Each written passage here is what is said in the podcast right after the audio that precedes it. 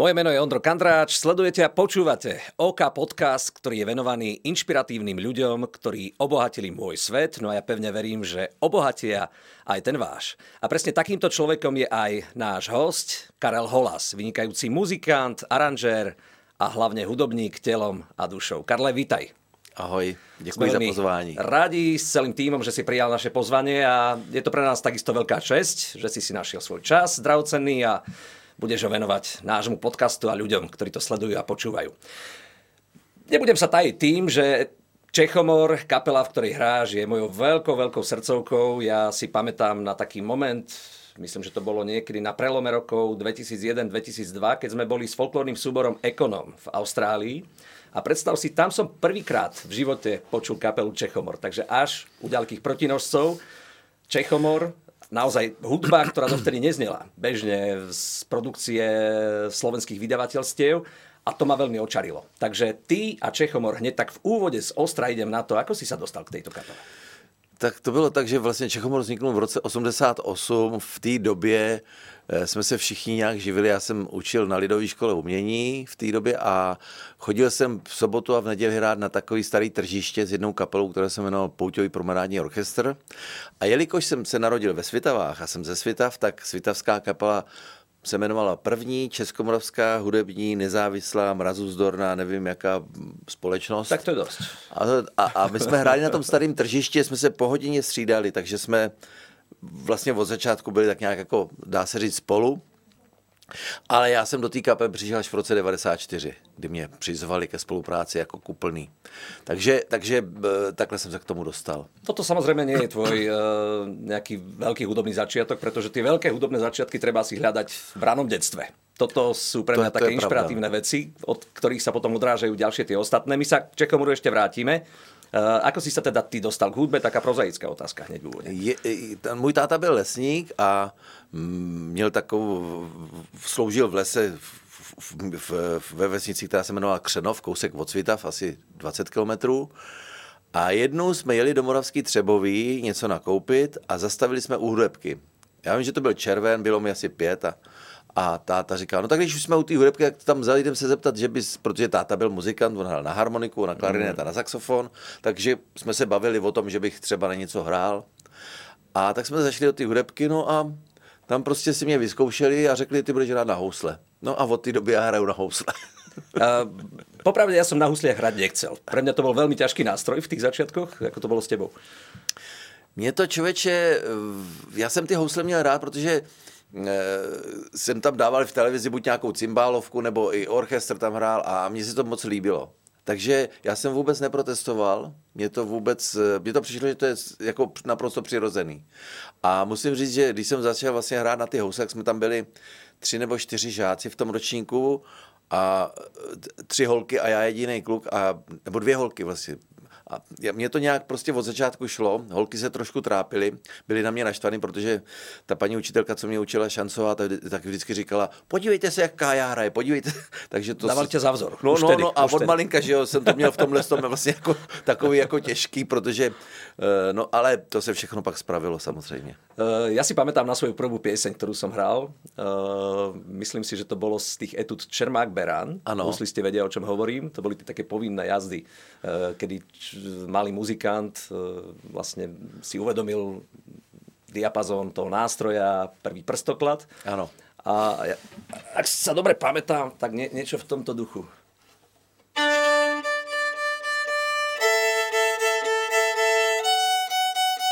potom včera, nedele byla a další velké hity. Uh, ty si pamätáš na nějakou svoju já jsem, hele, já jsem hrál ovčáky, čtveráky a takovýhle ty, vlastně ty úplně ty lidový a tenkrát uh, ona mě učila bez, podle nějakého Karla Jarolím, Jarolíma, což byl to si vzpomínám, to byl hudební seč, kde nebyly noty, ale byly ty prstoklady. Takhle byl řádek a vždycky na nich byla napsána první, třetí prst, čtvrtý prst, druhý prst a tu, tu, tu melodii vlastně, nebo ten rytmus tam vůbec nebyl znázorněn, ty jsme vlastně jako hráli z paměti. Mm.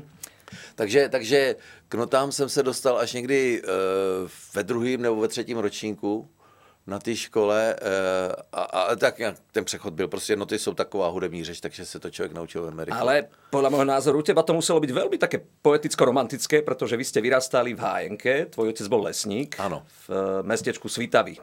To sú Sudety, ak sa jsem se, ano, tam jsem se narodil, ale táta byl lesník v tom Křenově.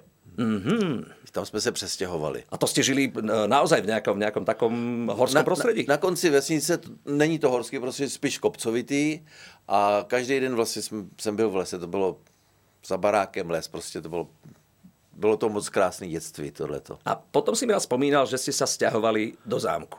Ano, do Moravský Třebový, protože táta pak dělal vedoucího dopravy na lesním závodě a lesní závod byl v Moravský Třebový na zámku, což je krásný renesanční zámek, opravdu tam se jděte podívat, jako když pojedete někde takhle po těch sudetech. Eh, A tam jsme bydleli a to bylo to bylo taky fajn. Já jsem si to ani neuvědomil, že bydlíme někde na zámku, mě to nějak jako tenkrát nepřišlo, ale z dnešního pohledu, když se na to podívám, tak to bylo skvělý. A loni jsme měli koncert na tom zámku s Čechomorem, tak to bylo takové jako, jako zpět domů, jako když se navrátíš, mm-hmm. víš, prostě. A já jsem se šel podívat do toho bytu, kde jsme bydleli, protože teď už je to opravdu zámek, už tam nic není, žádný lesní závod a my jsme měli v obejváku takovou velikánskou zeď. A táta vždycky říkal, tam bude poklad.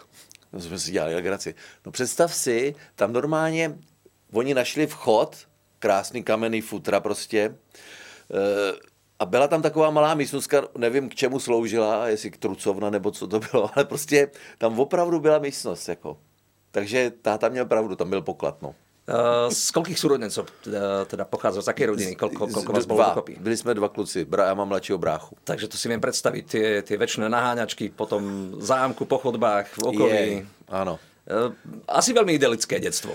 Bylo Aspoň to- z pohľadu nestranného. Bylo to ten, na tom zámku, my jsme prolejzali komín, který byl asi velký, já nevím, metr krát metr a půl. No, vždycky jsme z toho, protože tam to nikdo nečistil ty komíny, že jo, tak jsme tam normálně chodili těma chodbama, byli jsme opravdu jak, jak, jak Kominíci. Přesně, takže jsme kroutili furt pro štěstí, jsi dneska kominík, tak, tak to bylo fajn, no. A potom prichádza konzervatoř. A pak jsem šel v 15 letech na konzervatoř do Brna, kdy vlastně jsem vystudoval konzervatoř. To bol taký prvý stred s veľkým hudobným svetom? Dá se říct, nebo ne, dá se říct určitě, je, protože jsem z té Moravsky při, třeba přišel do, do Velkého Brna, že jo? tak, takže tam jezdili ty tramvaje, teda šaliny a tak.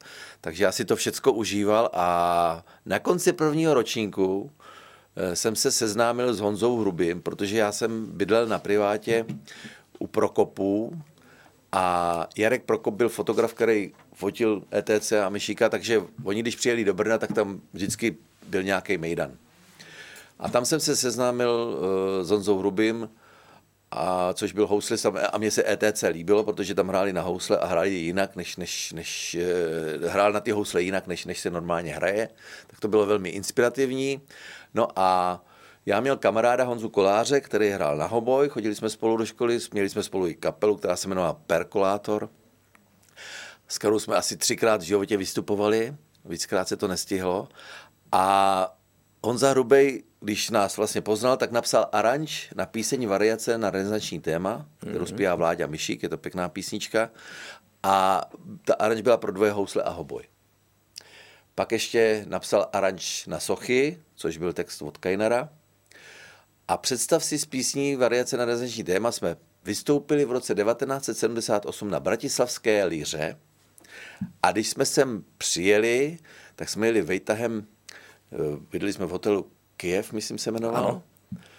A když jsme jeli tím výtahem, tak k nám přistoupil, uh, přistoupila skupina Blue Effect, neboli Modrý efekt a, říkali, a říkali eh, Láďovi, co to, kdo to jako je? On říkal, to je moje omladina. tak to bol stred s legendami pre vás. To bylo, to To bylo. bola kultová kapela, naozaj, ktorá v tej dobe znamenala veľmi veľa hudobnom svete. Přesně tak, přesně tak. A první vystoupení si vzpomínám, že jsme měli v, na pražských jazzových dnech v roce 77, kdy jsme vlastně přijeli s Honzou Kolářem, stoupili jsme si tam k těm ETC, tam jsme prostě hráli a z první řady tam byly ty máničky, že jo, a říkali, kluci, kde máte pionýrské šátky? tak, tak jsme vypadali opravdu asi tak jako divně, ale, ale bylo to fajn a, a vlastně to byl to byl ten krok, kdy i já jsem si řekl, jako dobře, tak budu studuju konzervatoř, hraju ty bachy, hraju všechny tyhle ty věci, ale tohle to jako mi vlastně bavilo víc. Hmm. Ale toto je pre mňa úžasné, že, že ja ako kovaný a naozaj rodený folklorista, pretože nemal som na výber. Moji rodičia boli autentickí folkloristi. E, veľmi obdivujem práve to uchopenie tej ľudovej piesne a teraz počúvam, že ty nemáš problém s jazzom, klasika samozrejme v rámci konzervatória. Ty a ľudovka. Kedy vlastne začalo to spojenie? Pretože ja ťa vnímam hlavne ako propagátora iného pohľadu mm, mm. na etnohudbu v rámci Čech a Slovenska. E, já to musím říct takhle. Jak táta byl, hrál na tu harmoniku, takže v jakýkoliv oslavy v rodině, a ta naše rodina je opravdu velká, tak eh, vždycky hrál táta na harmoniku a jsem se k němu přidal na huse. Takže my jsme hráli takový ten, ten docho, dechovkový folklor. Muzicirovat. No, no, přesně. A ještě jsme měli strejdu, který hrál na bubny, takže my jsme měli takovou jako kapelu, takže když něco, tak jsme si to vždycky tam zavrzali a bylo to, bylo to fajn. A já musím říct, že od malička, když jsem slyšel nějakou cymbálovku, tak mě to dojímalo. Já jsem normálně byl dojmutý z toho, jak ty lidi hrajou a jak zpívají. Já nevěděl jsem proč. Jako já jsem seděl, úplně jsem měl slzy v očích, když jsem se na to koukal, ale štěstím, ne? Jako prostě... A to mi zůstalo, když jsem pak ehm, v nějakých těch 16 jsme měli spolužáka eh, z Lanžhota a on nás pozval, aby jsme se jeli podívat k němu domů, tak jsme tam byli, samozřejmě jsme navštívili Bůdu, teda sklep, viny a tak dále. A tam hrála cymbálovka jako opravdová a tam mě to úplně jako oslovilo. A si pamätáš tu pesničku, která tam vtedy zazněla? Eh, myslím, že Vinečka Bílé se hrají tady ty, tyhle ty odrhovačky v podstatě a zaspala nevěsta a tak. Ale to mělo samozřejmě další vývoj, protože já jsem v životě pak potkal, že jsem se poznal s ETC, tak pak jsem se poznal s Vaškem Veselým, s Jirkou Veselým a to byla takzvaná dobrohošť, a tam se právě tyhle ty lidové témata v tom Big Beatu začaly hrát, hmm. nebo prostě se, se tam o ně pečovalo. Rozpráváme se zhruba o době 70. 80. roky. Rozpráváme se o době tak 78 eh, až 88. Pretože vš- ja som si inak všimol, že v tých 60 rokoch je tam taká nejaká etnonostalgia v rámci tej českej pop music, pretože jo, jo, jo, áno, áno. E, naozaj kopec skladieb, ktoré počúvam už aj teraz, napríklad Karel Gott. E, myslím, že tá nahrávka je z nejakého 60. ani neviem ktorého roku a spieva duj, duj, duj, duj, dešu, duj. E, Jasne, áno. A ja taká čárna je tam spravená v nejakej popovej verzii od iných speváčiek, od spevákov. A ja taká dzivočka, ja, ja sa naozaj čudujem, keď sa dostávam k týmto veciam, veciam, že hlavne v tej českej populárnej hudbe v tých 60 rokoch naozaj nachádzame etno princípy a korene, ktoré v slovenskej hudbe takmer vôbec neboli v tom čase. Myslím mm-hmm. v tej mhm. populárnej. Mm-hmm. Ano, ano. No. Je, je to tak samozřejmě. Ale e, já jsem tohle to moc jako nevnímal, tyhle, ty, tyhle, ty, tyhle ty věci. Já jsem spíš, e, protože v těch 15 já jsem začal poslouchat jazz rock. Jako. Láflina, Mahavishnu orchestra, Herbie Hancock, eh, Jan Hammer a tak dále, a tak dále. To, to, to, jsem úplně, to jsem miloval. To jsme právě s tím Honzou Kolářem vrzali housle a klavír, prostě na té konzervatoři jsme to furt zkoušeli různě. Ale abych neodbíhal od tématu, tak, tak eh, přes tu dobrohošť já jsem se dostal k těm Keltům a já nevím ke všemu, k čemu všemu. A mě v roce, abych nekecal, v roce 91 nebo 2 jsem znal už Alana Stivela, ale my jsme jezdili hrát se skupinou, kterou jsem zakládal Český srdce. Možno bychom mohli našim divákom a poslucháčom představit osobnost eh, Alana Stivela. Kto to představím, je? Představím, Alan Stivel je takový keltský bard, eh, jeho tatínek eh, dal, oživil vlastně keltskou harfu a on se na ní naučil hrát. Mm-hmm. A, a pochází z Francúzska. On pochází z Bretaně což je západ Francie, mm-hmm. je Velká Británie a Malá Británie. Tohle to jako by, angličani říkají Little Británie, takže Británie, Little Británie, Malá Británie. A tam opravdu ty keltové teda žili, tam jsou menhíry a všechno možný, tam hmm. opravdu krásný. A on se narodil v té Bretani, takže to je Bretoněc, ale Bretoňsko patří k Francii od nějakého 15. století, kdy nějaká ta Anička bretonská si vzala nějakého Ludvíka a dostali to darem. A do dneška všude ve Francii se platí cesty a ona e, zařídila, že vlastně v Bretaní se cesty neplatí. Takže přijedeš za Lavalem a končí peáž. Je to zadarmo. Sice ty cesty taky podle toho vypadají, ale neplatíš je. a, a, takže, takže to je Alan Stivell a ten hraje keltskou hudbu, například Celtic Symphony. A k tomu já jsem se dostal, s tím jsem já projel jako celou Francii, Španělsko, prostě, no bylo to vlastně takové jako inspirativní právě pro to, co pak jsme začali dělat, nebo děláme v Čechomoru. Ako znie taká keltská hudba? Aspoň, aspoň Eh, keltská hudba. ťa poprosil o nejakú hudobnú ukážku. Tak eh, Máš tady housle. mám tady housle, tak, takže zahraju, zahraju kousek eh, keltský svity.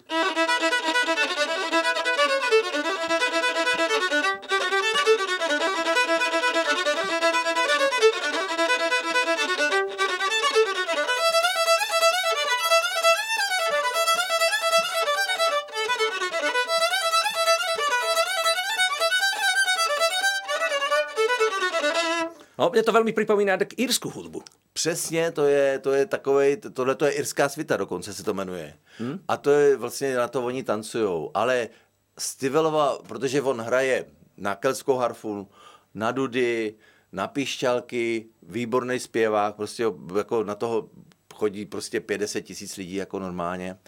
Tak jeho nejslavnější píseň se jmenuje Tri Materlot, a což jsou tři námržníci. A je to taková jednoduchá melodie. Trimatlot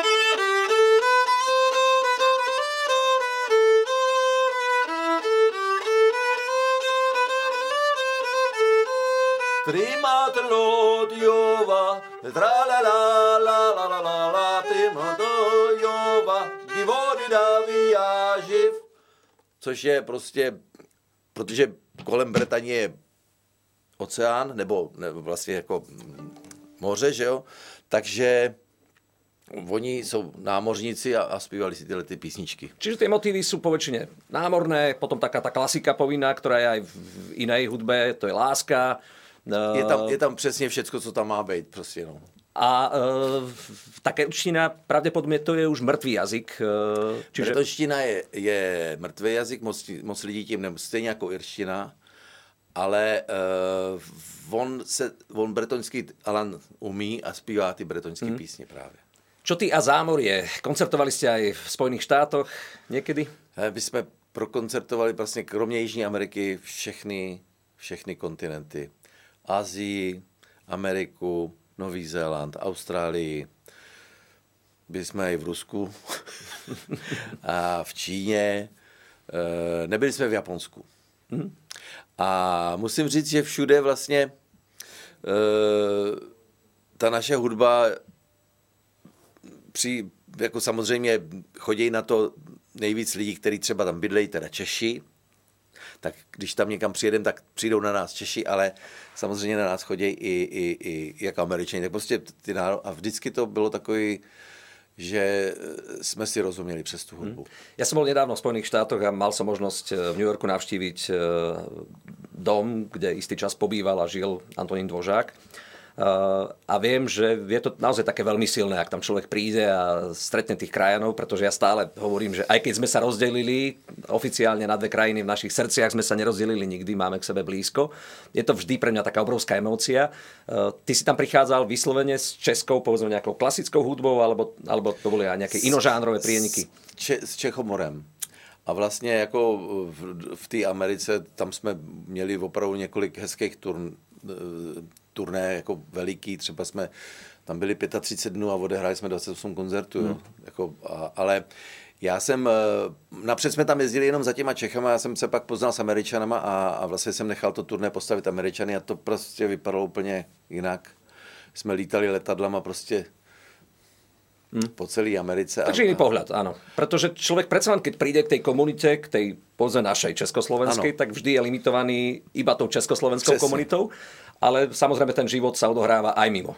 Uh, A ten je pro nás vlastně zajímavější a, a, a je to jako velmi dobrý, to, že to poznáš, protože eh, když máme společné srdce, že jo, nebo vyrůstali jsme na společných písničkách, tak, tak máme k sobě blízko, ale když někdo vyrůstá úplně na jiných, tak je to skvělé je, je poznat. A musím říct, že v té Americe teda konkrétně, tam třeba ty lidi, kteří utíkali ještě z- před první světovou válkou, si zachovávají tu čistou češtinu A já musím říct, že jsem se úplně styděl, když mluví s nějakýma takovými staršíma lidma, který mluví krásně česky a my mluvíme opravdu už trošku jinak, jak, jak je to, jak to jako zachovávají si ten jazyk a jsou na to hrdí, hmm. jo. A tam, tam najednou vidíš, Ježíš Maria, no jasně, tako, že někdy člověk musí opustit svou krajinu, aby si uvědomil velko svoje kultury a hrdost na svoje koreně. No? A na to, jaký jsme malý národ, tak opravdu máme spoustu, jak se už tady jmenoval Antonína Dvořáka, nejen jeho, že jo, Janáčka. Bedřich Smetana, mnohí další velikáni.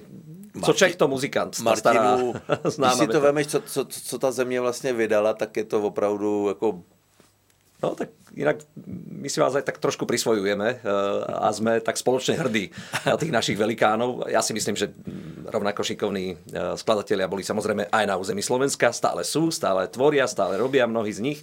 Tak ja sa z toho teším, že tak hudobne sme to prepojili a eh, pre mňa osobne, možno aj tým, že, že som prichádzal do kontaktu aj s mnohými českými učiteľmi počas svojej profesie hudobnej, tak ja som vám Čechom naozaj vďačný za to povznesenie tej hudobnej kultúry aj na Slovensku.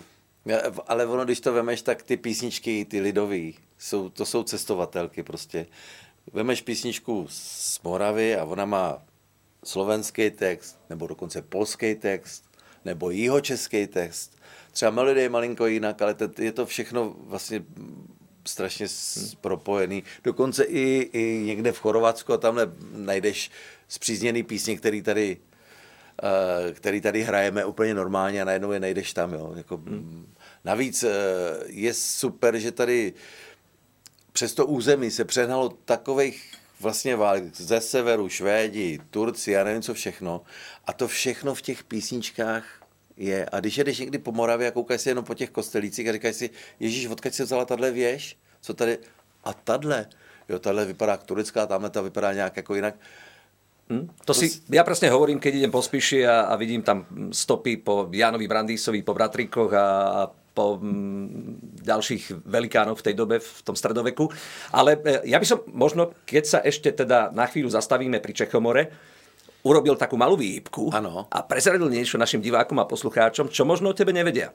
Ty a lietanie.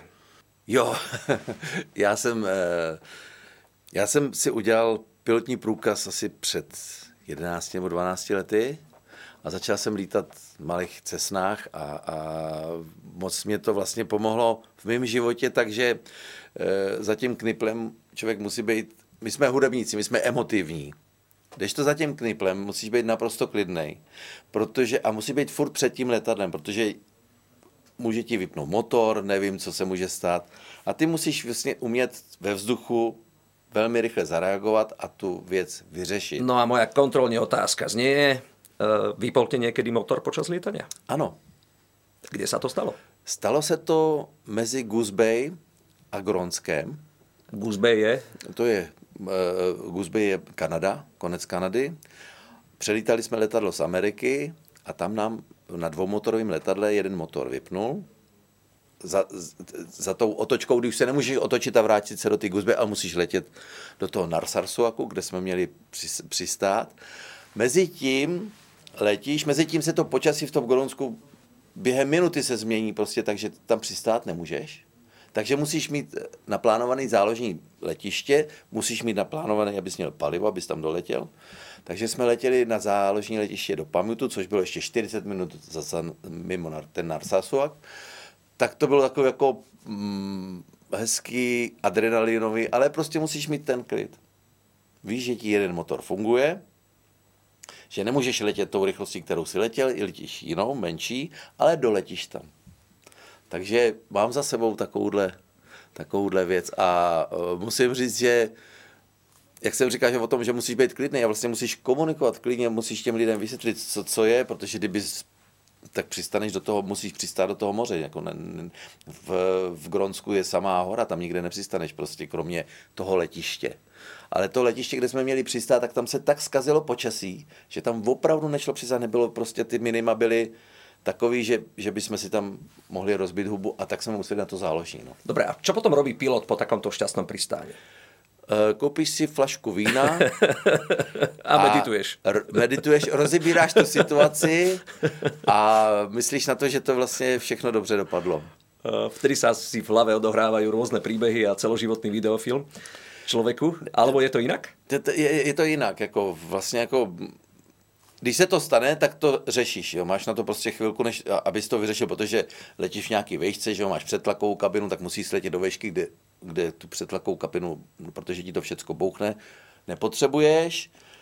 To znamená nějakých, já nevím, tři kilometry nad zemí a musíš vědět, že tam nejsou hory, prostě, že to všechno zvládneš.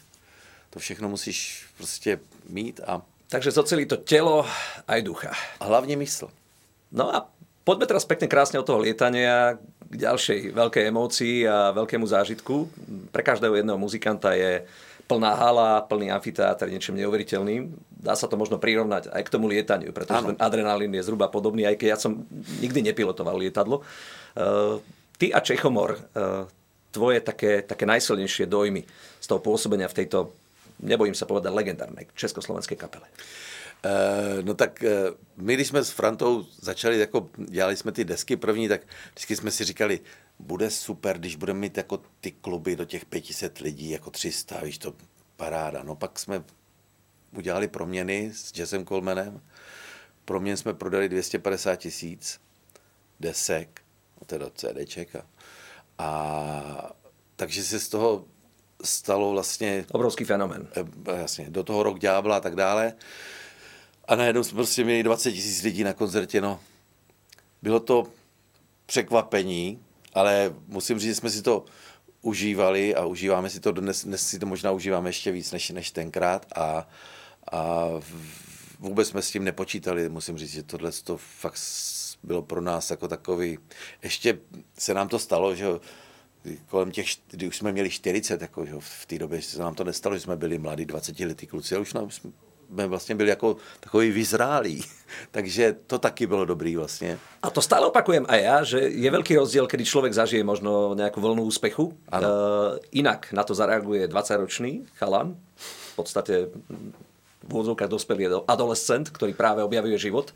A inak na to zareaguje človek v 40 ale... Našťastie to bolo aj v mojom prípade a myslím si, že nejak podobne to tak máme nastavené asi aj my. Ale musím říct, že eh, ať se nám to stalo skoro v těch 40, tak, tak eh, stejně jsme jako nějaký ten rok jako na tom ulítli, jakože víš, že nechci říct, že bychom si mysleli, že jsme spolkli svět a že tady prostě nám všechno patří, to ne, ale máš takovej prostě jako, no tak co, no. Ale je to zajímavý, to je takový most, který prostě přejdeš a pak přijdeš zase na tu pevninu a, a tam, tam to začne být teprve to správně to ono. Prostě, že, že, že si to opravdu užíváš, že, že, to, že to je prostě něco skvělého, protože děláš věc, která tě baví, chodí na tebe spoustu lidí, kteří ti tleskají a je to prostě omamující. Všechno to je, nevím, jak bych to řekl, no prostě je to fajn. Karle, baví tě ještě hudba?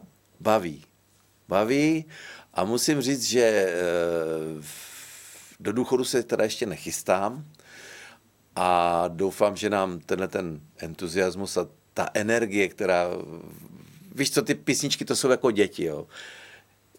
My s Fandově vlastně máme rádi úplně všechny, jako neříkáme, tuhle hrát nebudeme, nebo to. Zahrajeme mezi horami prostě na každém koncertě. Je to tak hezká píseň, že prostě i dnes kdy ji hrajem, tak, tak prostě to vyvolává ty správné emoce. A takže se z toho těšíme a, a myslím si, že to je fakt je to nejvíc, no prostě, když člověk dělá to, co ho baví a, a ještě za to dostane peníze třeba.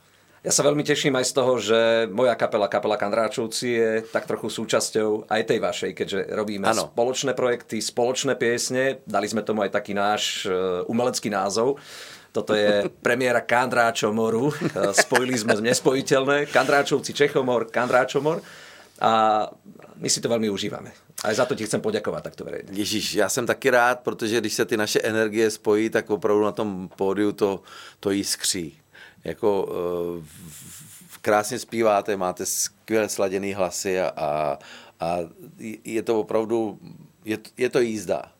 A, a ty, ty naše koncerty, které jsou a který byli, prostě jsou opravdu od srdce a, a jsem rád, že si to ty lidi s náma užívají. Sami som to nepovedal krajšie. Naozaj ďakujem za celú kapelu, ďakujem za ľudí, pre ktorých je veľmi osviežujúca táto spolupráca. A možno by nebolo od veci, keďže tu máme husličky, aj ty a ja. Jo. Na tom našom stole niečo našim divákom a poslucháčom možno aj zahrať. Tak dobře. Tak uh, dáme takovou tu Klasiku. správnou. A za nasami, za gurami, za Za dolinami! Hej!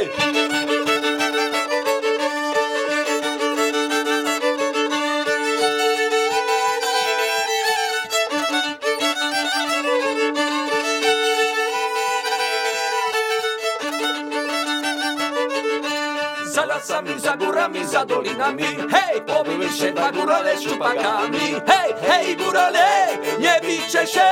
Ma góralka dwa warkoczki, podzielicie się. Hej górale, nie bijcie się. Ma góralka dwa warkocze, podzielicie się. Za lasami, za górami, za dolinami. Hej, pobili się dwa górale z czupakami. Hej, hej górale, nie bijcie się. Ma góralka dwoje oczu, podzielicie się. Hej górale, nie bijcie się. Ma góralka dwoje oczu, podzielicie się O, hej, ho, ho!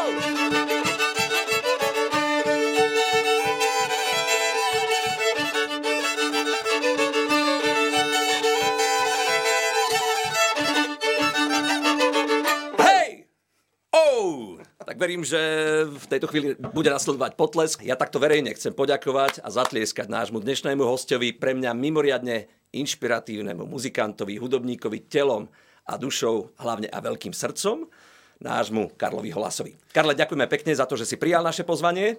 Já moc děkuji za pozvání a všechny vás moc zdravím a těším se s váma na viděnou na nějakém koncertě. Tak, budeme sa tešiť, ak sa stretneme a budeme sa tešiť, ak sa stretneme aj spolu s vami. E, Počúvali ste podcast Ondreja Kandráča, Oka Podcast a verím, že nám svoju priazeň zachováte aj naďalej, pretože každá jedna relácia, ktorú pre vás budeme chystať a pripravovať, je robená z lásky a zo srdca. Ďakujeme, majte sa pekne.